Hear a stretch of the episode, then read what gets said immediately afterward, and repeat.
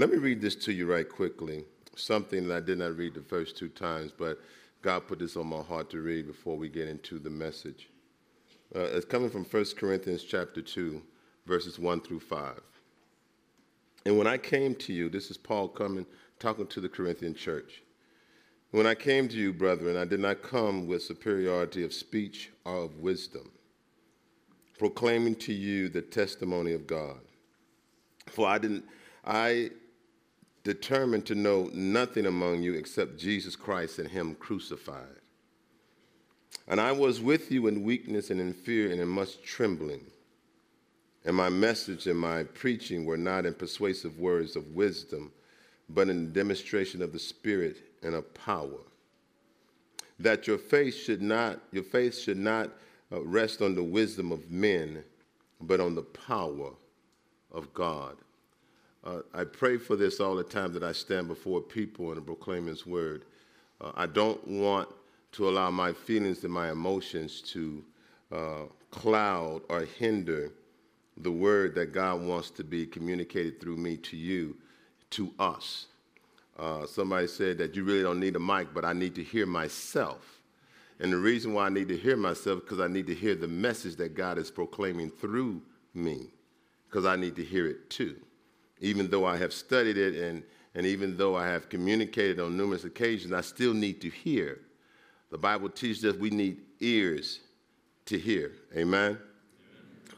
So I'm grateful and thankful that we're here. Uh, how many y'all familiar with Bridge of Hope? So there's a lot of you who are not familiar with us, and so let me just share with you briefly. Um, Bridge of Hope is a church that deals with the marginalized in Wyandotte County.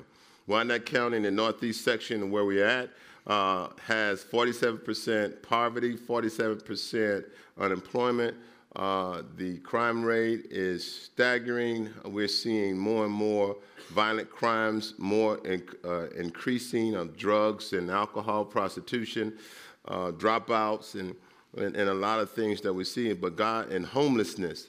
And God wants us to minister to that group of people because I used to be one of those individuals. Uh, I was homeless for eight years. I uh, was a drug dealer, I was a pimp. I um, I, I, became a user of crack cocaine for 14 years. Uh, I attempted suicide five to six times. Uh, I wanted to leave this world because I looked at my life as being uh, um, chaotic, and I was hurting people and not blessing people. And God had other plans for me. Thank God for Jesus. Uh, and so he wanted uh, me to st- plant a church that focused on that group of people because this is a group of people, a group of people that I've come to realize when God had me to look at the, the landscape of Wyandotte County, that a lot of churches were ignoring that group of people. Well, when I read the Bible in the book of Genesis, uh, in chapter 1, verse 26 and 27, God said, Let us make man in our image. And so, if man, if God created man in his image, that means that all human beings are valuable. All human beings have purpose. All human beings have worth.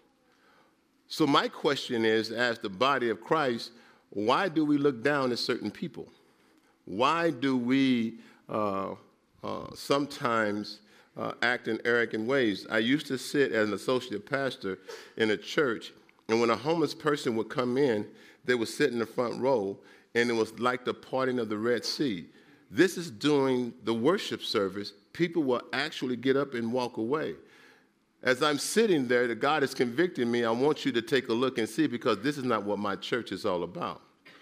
And Jesus said, I will build my church, and the gates of hell will not prevail against it. Jesus' church is a loving, compassionate church caring about the lost in this world. Jesus' church is sacrificial, loving one another. It is also inclusive. It's including of everybody, not just certain types of people. It has nothing to do with geographical area, has nothing to do with economics, has nothing to do with academia. It has everything to do with the soul of the human being. God has called for us to be a humble servant of himself. And he modeled that for us. As we look at, uh, at our text here today, And I'm pretty sure, and because uh, Steve has done a good job to print the whole sermon on the back of the sheet. you have the outline. So, I, like last thing, I asked, who wants to come and preach it? You don't want to? Okay. Well, I asked the Lord. The Lord blessed me to do it. So, uh, we're going to take a look at this right now. So, turn your Bibles to John chapter 13, verses 1 through 20. While you're doing so, let me just read something to you. Uh, Jesus said this about himself For I am gentle and humble in heart. That's Matthew 11 29. The word humble comes from a Greek word that means to make low or to make insignificant or small. One of the things that the church should not be is prideful or conceited or arrogant. Uh, there is a church that is described in the book of Revelation uh, in chapter 3, the church of Laodicea, which was a church that thought that they didn't need anything because they had material wealth, they had uh, money, and they had education. And they believed as though that they needed nothing, not knowing that they were naked and blind. The Bible teaches us those who have ears to let us hear what the Spirit is saying to the churches. And so, if you have been born again, if you have tasted the goodness of God, God has blessed you with His Spirit. And that means that you should be able now to understand the things of God. And one of the things that should happen, and when we hear that, when we hear the Word of God and we're students of the Word of God, conviction and confirmation should happen each and every time we read. As I shared last last uh, uh, service is that let me ask you a question, and I like for you to talk back to me if that's okay with you. Sure. Thank you. God bless your heart. How many of you read the Gospels as often as you can? That's good. Because when you read the Gospels, you are allowing the Spirit of God to disciple you to become like Jesus. Not just reading, but being obedient to what and looking at Jesus and what he does. God, Jesus always used the needs of people to expose himself.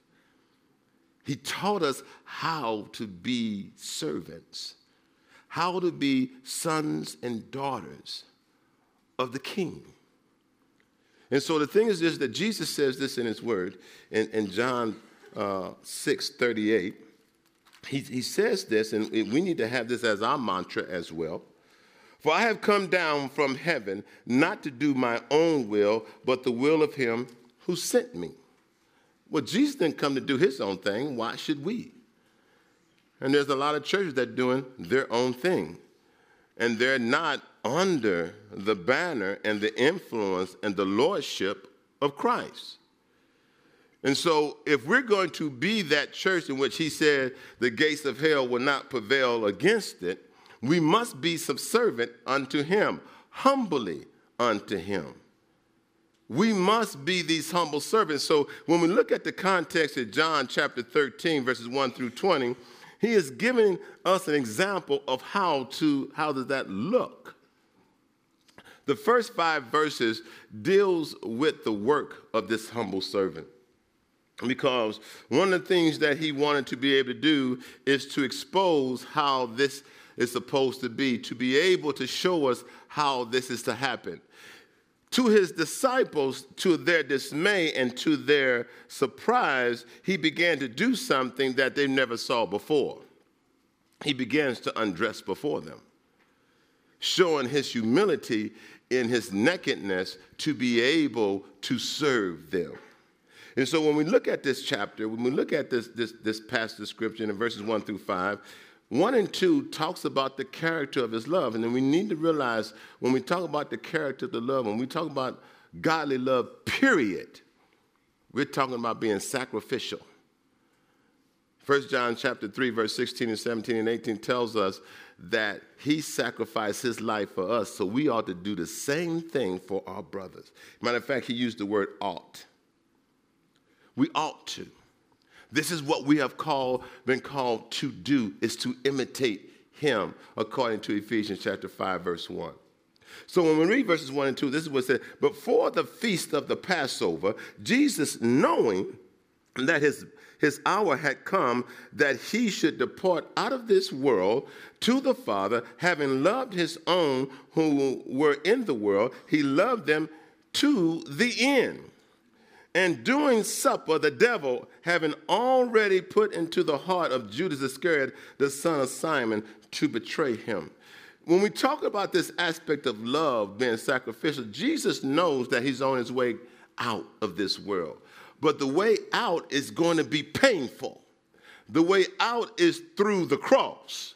The way out is to shed his blood. The way out is to go into the darkest part of all mankind to eliminate something that man feared more than anything, and that was death. He must go to the other part, the depths of the darkness, to be able to bring forth light and life and he was willing to do that. But I want us to realize and understand Jesus operated as a human being. So when we look at Luke, uh, we see him in the garden, right? Father, if you can allow this cup to go, go uh, uh, uh before me, uh, if you can allow this cup to pass by me, but let it be your will and not mine. I want to tell you something. You will, you will have anxiety in serving God. Because the painful journey of this world is going to be horrific. Suffering is a part of what we do because it was a part of what he did. He sweated blood. But yet, he did not allow the anxiety, the stress, to prevent him from doing what God has called for him to do. Remember, he said this I come to do the will of him who sent me. And he never said that it was an easy journey. For some of us, we believe that, and some uh, who, who, who, who have come to Christ thought that giving your life to Christ, that life was going to be a bed of roses. Remember this and never forget it. Before you were a child of God, you were a servant to Satan. You had no obstacles. You did whatever you did freely. But there's one thing you could not do because you were enslaved to sin. You could not worship and acknowledge your God. You could not understand and find out who He was because He blinded us through the truth. And so when we came to Christ, that very one that we serve now becomes our enemy and he will do everything in his power, and God would allow him to test us.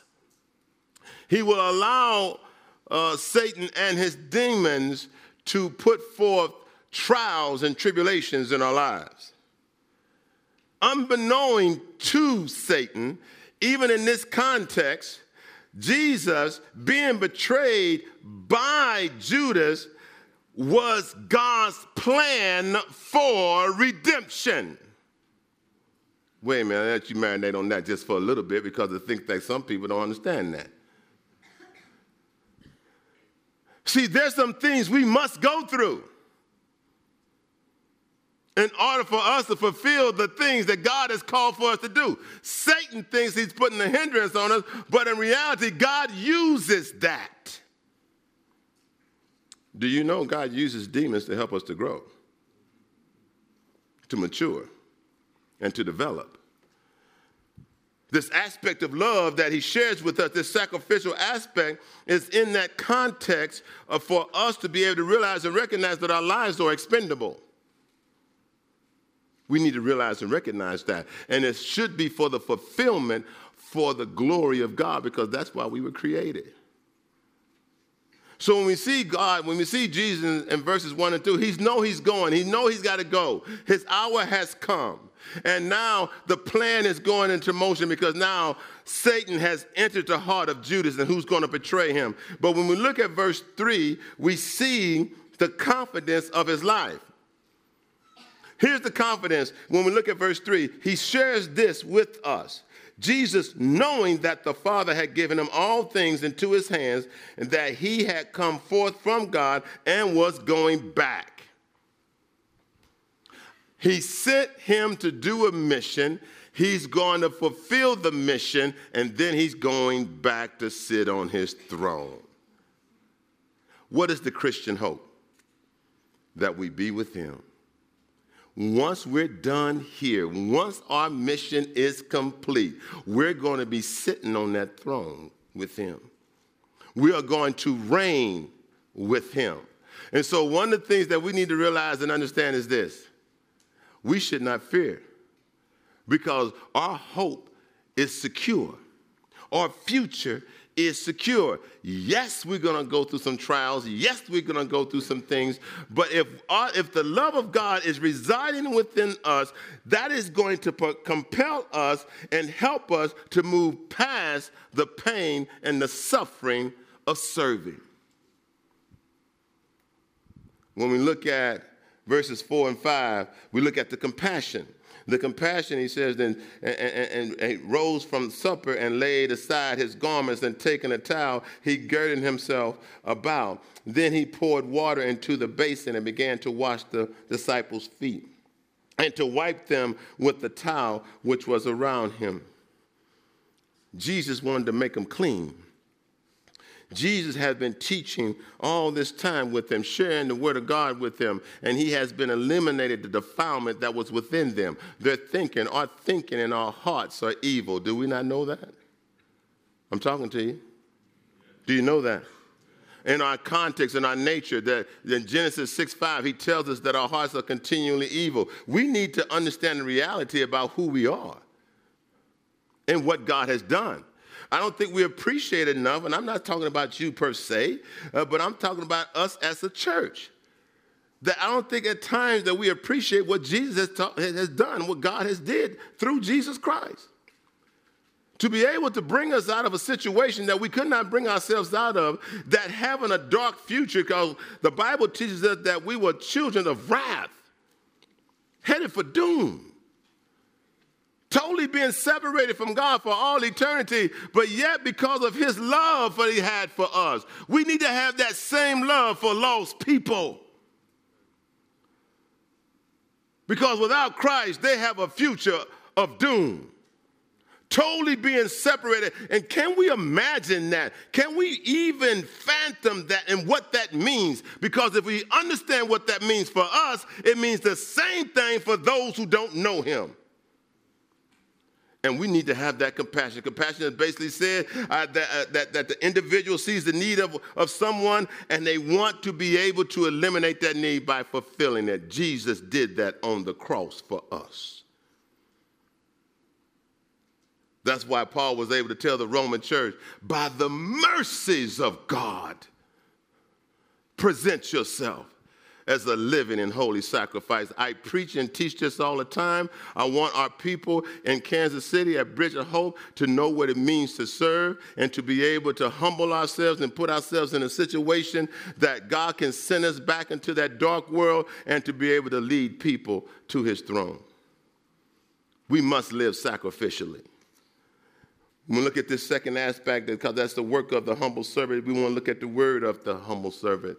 We, we, we always have to be able to listen to the word of God. Simon, when he is seeing what is taking place in verse 6 says this, and so he came to Simon Peter and said to him, Lord, do you wash my feet? Asking the question. And Jesus answered and said to him, what I do, you do not realize now, but you will understand hereafter. A lot of times, because we don't know God, we don't understand what He does, and we just don't react properly because we don't understand Him. And I truly believe there's a lot of people who confess Christ but don't even know Christ. I believe there's a lot of people who, tell, who say God and don't even know who He is. Because a lot of times we act like atheists. We get upset with God based on what he allows happen. And what bothers me about atheists, why is it that you get upset with somebody that you don't believe in? But we say we believe and we still act like them. Peter can't believe that Jesus wants to serve him in this very humbling way, so he wants to refuse. However, the rebuke of Jesus humbles him to submit, even with full understanding. Peter gets, gets wind and understand when Jesus said, because he got scared, if I don't wash you, you can't be a part of me. Okay, then wash every part of me, my head, my, my armpits, and everything else. Give me a bath. No, because you're already clean. I just need to wash your feet. As we walk in this world, we're going to still be stained by sin. That's what 1 John chapter 1 verse 9 helps us to understand. Is that the aspect that we need to confess our sins on a daily basis. Because guess what we do? Sin every day sin should so, be so, so prevalent in our hearts that every time we think a thought or even we do something, it should hurt us. It should cause pain to where we want to repent. If we are insensitive to sin and we are hardening our hearts to things that we fall down to on a regular basis, we then become insensitive to God's word and Him. And before you know it, we have walked away. Rebellion has taken over. We must be sensitive to that. I tell people this all the time about we see killings and murders in our neighborhood all the time. And I tell people never understand, never get to the point where you think this is just life. And understand this and, and what I mean by that being insensitive to death that was a valuable human being that just died. I think the, one of the most unjust things in the world is when a person leaves this world and nobody says anything about that life. There's homeless people dying every day. There's people who are dying every day, and there's nobody. Steve have experienced that. They have called him to come and say a few words over somebody that they cannot find their families. They came into this world, man. God brought them and created them to be here for a purpose. Why should we ignore that? I can't ignore that. I watch the news. People say, I don't want to watch the news. Why not? You need to know what's going on in the world. We need to be able to see the ugliness which should provoke, should motivate us to be able to do more than what God has called for us to do, so we can be more of service to God, so we can be a help and not a hindrance. The church should be in the forefront in speaking about justice. But instead, we're in the back, mumbling and whispering. The word from the Savior is to help us to realize it and understand something how much we need Him. How much we need Him. We need Him desperately, man. We need His word, His counsel, His, his, his direction in life. We need to have our hearts and our minds changed. We need to have these emotional, feeling hearts that we can feel the pain instead of allowing sin to harden them to where we go as, as the status quo, as though there's nothing happening. As we can look next door, what's going on, we hear the domestic violence go next door, but we say that's none of my business. We can see the robberies that are happening next door, but we say, that's not my concern. We could see the young lady or the male prostitute walking up down the street. They said, That's their business, not mine. I'm sorry to say, but that's our business. Because he gave us a commission to go, therefore, making disciples of all nations, being inclusive. It's not a request, it's a command. The word of God to the saints in verse 10 to 11, he helps us to realize and understand this. Jesus said to him, He who has bathes only to wash his feet, but, in, but it is completely clean. But you are clean, but not all of you. For he knew the one who was betraying him. I just put it like this In every church, there are demons. In every church, Satan will open up the door and lock it up. In every church, there are forces that are contrary to the will of God who wants to be able to cause disruption and division. If we read the, the Bible as we should, and we read the New Testament and we read the epistles, who you, why you think these epistles are being written? Because the church that they're being written to are in disarray. Why? Because we are in the churches. Somebody need to hear that? Come on with it. We are there. And we ask, the, we ask this question Is the world just and fair? I ask that question all the time, and people say no. I said, Well, why do you think that? And they fail to recognize the elephant in the room. It's because of me, it's because of you that the world is not just and fair. And I always realize that. Quit blaming Satan for your choices because he can't make you do a thing. We make the choices. There's two influences in this world Satan and God. And we see those choices being manifested in our everyday living. I want to go to this last point the wisdom of the humble servant. Jesus set the example in verses 12 through 15. I won't mind reading, you can see it up on the screen. Verses 12 through 15. He said, Listen, you may not, do you understand what I just got through doing? He said, If you do, do what I just did. Humble yourself and serve one another. Serve your brothers and sisters. Matter of fact, that should be the signature for all Christians in, John chapter 13, verses 34 and 35, correct? He said, The world will know that you are my disciples when you show love to one another. You know, you have visitors coming to the church, right? You know, normally when visitors come in, they don't sit up front. Matter of fact, I don't see a whole lot of people sitting up front because, you know, I'm sorry. Thank you guys for sitting up front. God bless your heart. He brought you up here. God bless your heart. You didn't have no choice, but God bless your heart. Because he always asks me, he says this. He said, Steve, you always sit up front. Yes, because I used to sit in the back a lot and I always got in trouble in school. So I always want to sit up front because I want to be there because I want to focus. I don't want no distractions. But the thing is this, is that visitors are going to come to your church. Normally they're going to sit in the back or toward the middle. Guess what they're doing? Observing of how you treat one another. I told my wife, I said, people of the church are going to be watching you. Why are they watching you? They're watching to see if you're paying attention to me.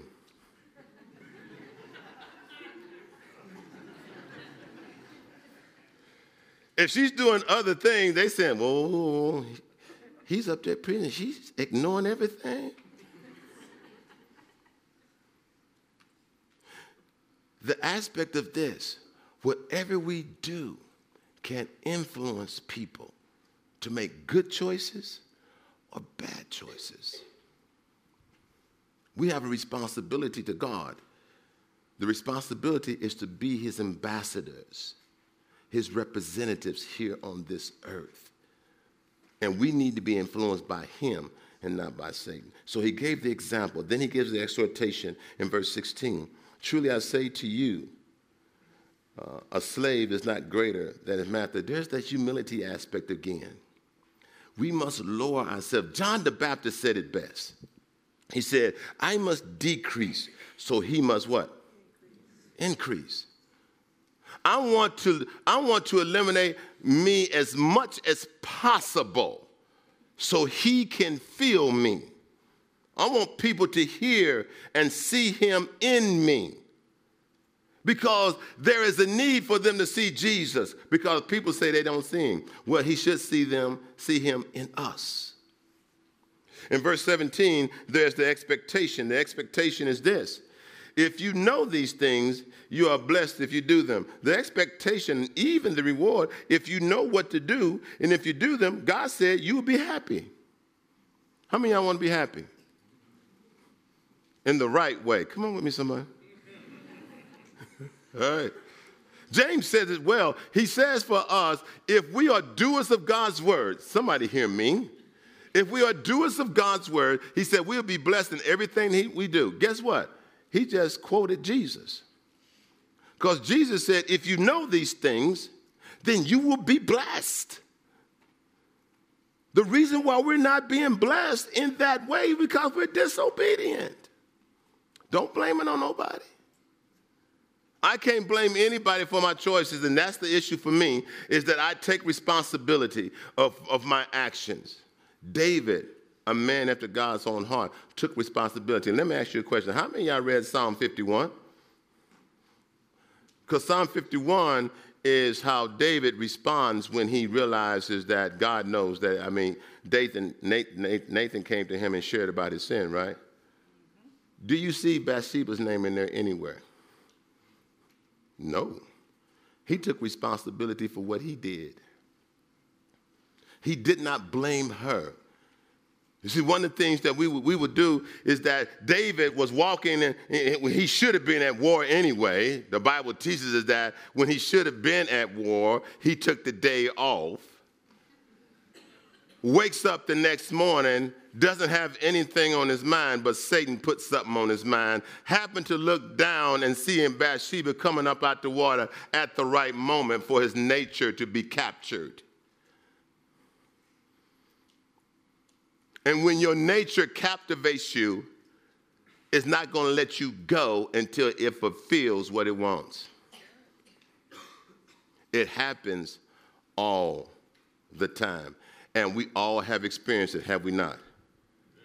Come on with me, somebody. The last thing is the explanation, verses 18 and 20.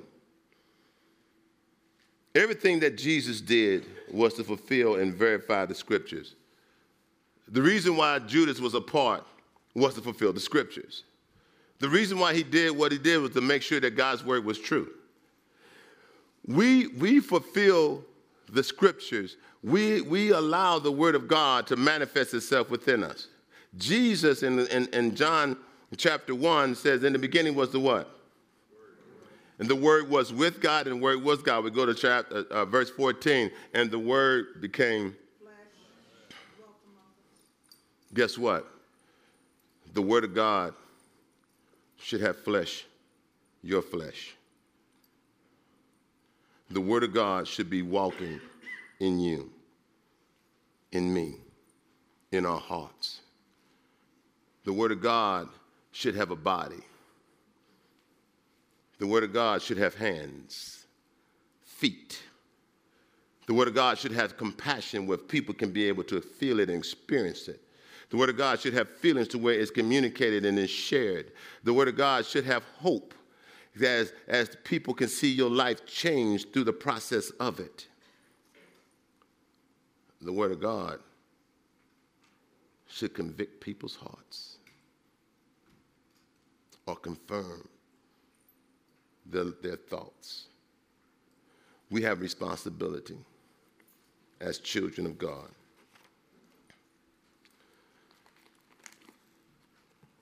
I don't like to mix words. Um, uh, times I sometimes I can be raw, but I don't have time to be diplomatic because your souls are too important. Or for me to dance around the subject matter, to try not to offend you is not loving you we need to be straight and to the point, using the proper words to share a proper thought that will convict people's hearts to help them to realize and recognize how their lives are. We do this every day at Bridge of Hope. When I have people come to me, I look at this person dead in his face because he needs to hear the truth. I just told him straight out, I said, You have lied to me constantly. You have betrayed my trust constantly but yet I still love you and I will never give up on you. You must come to terms to loving yourself.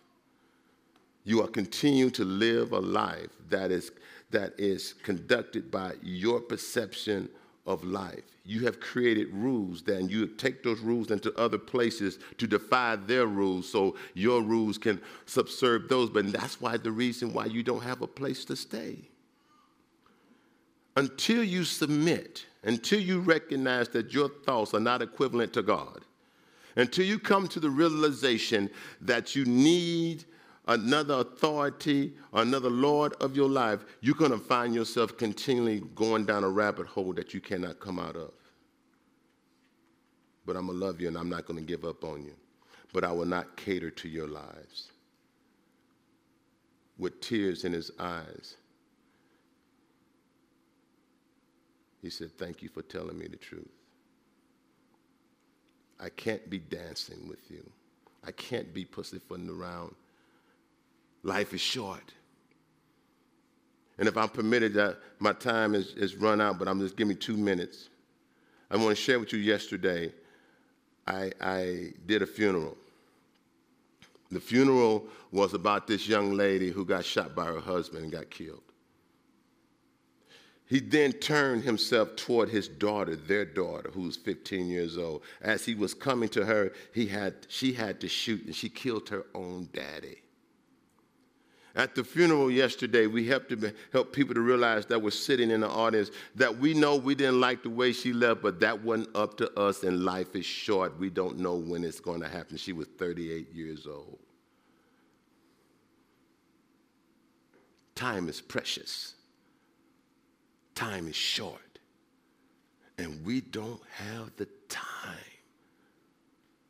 as a body of Christ to play around with people's lives. Father, thank you for this time. Thank you for being who you are. Thank you for your patience. Thank you for your Son.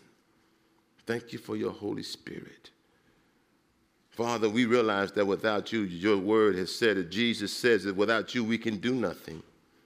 We cannot change the course or direction of our lives. We cannot, we cannot change other people's lives. But we're asking, Father, as children of God, that we submit ourselves in a humble way to allow you to fill us with your spirit and that we may be guided by your truth. May we become children of the word, empowered by your spirit to accomplish the mission you've given us. We ask this in Jesus' name, and all God's children would say, God bless you.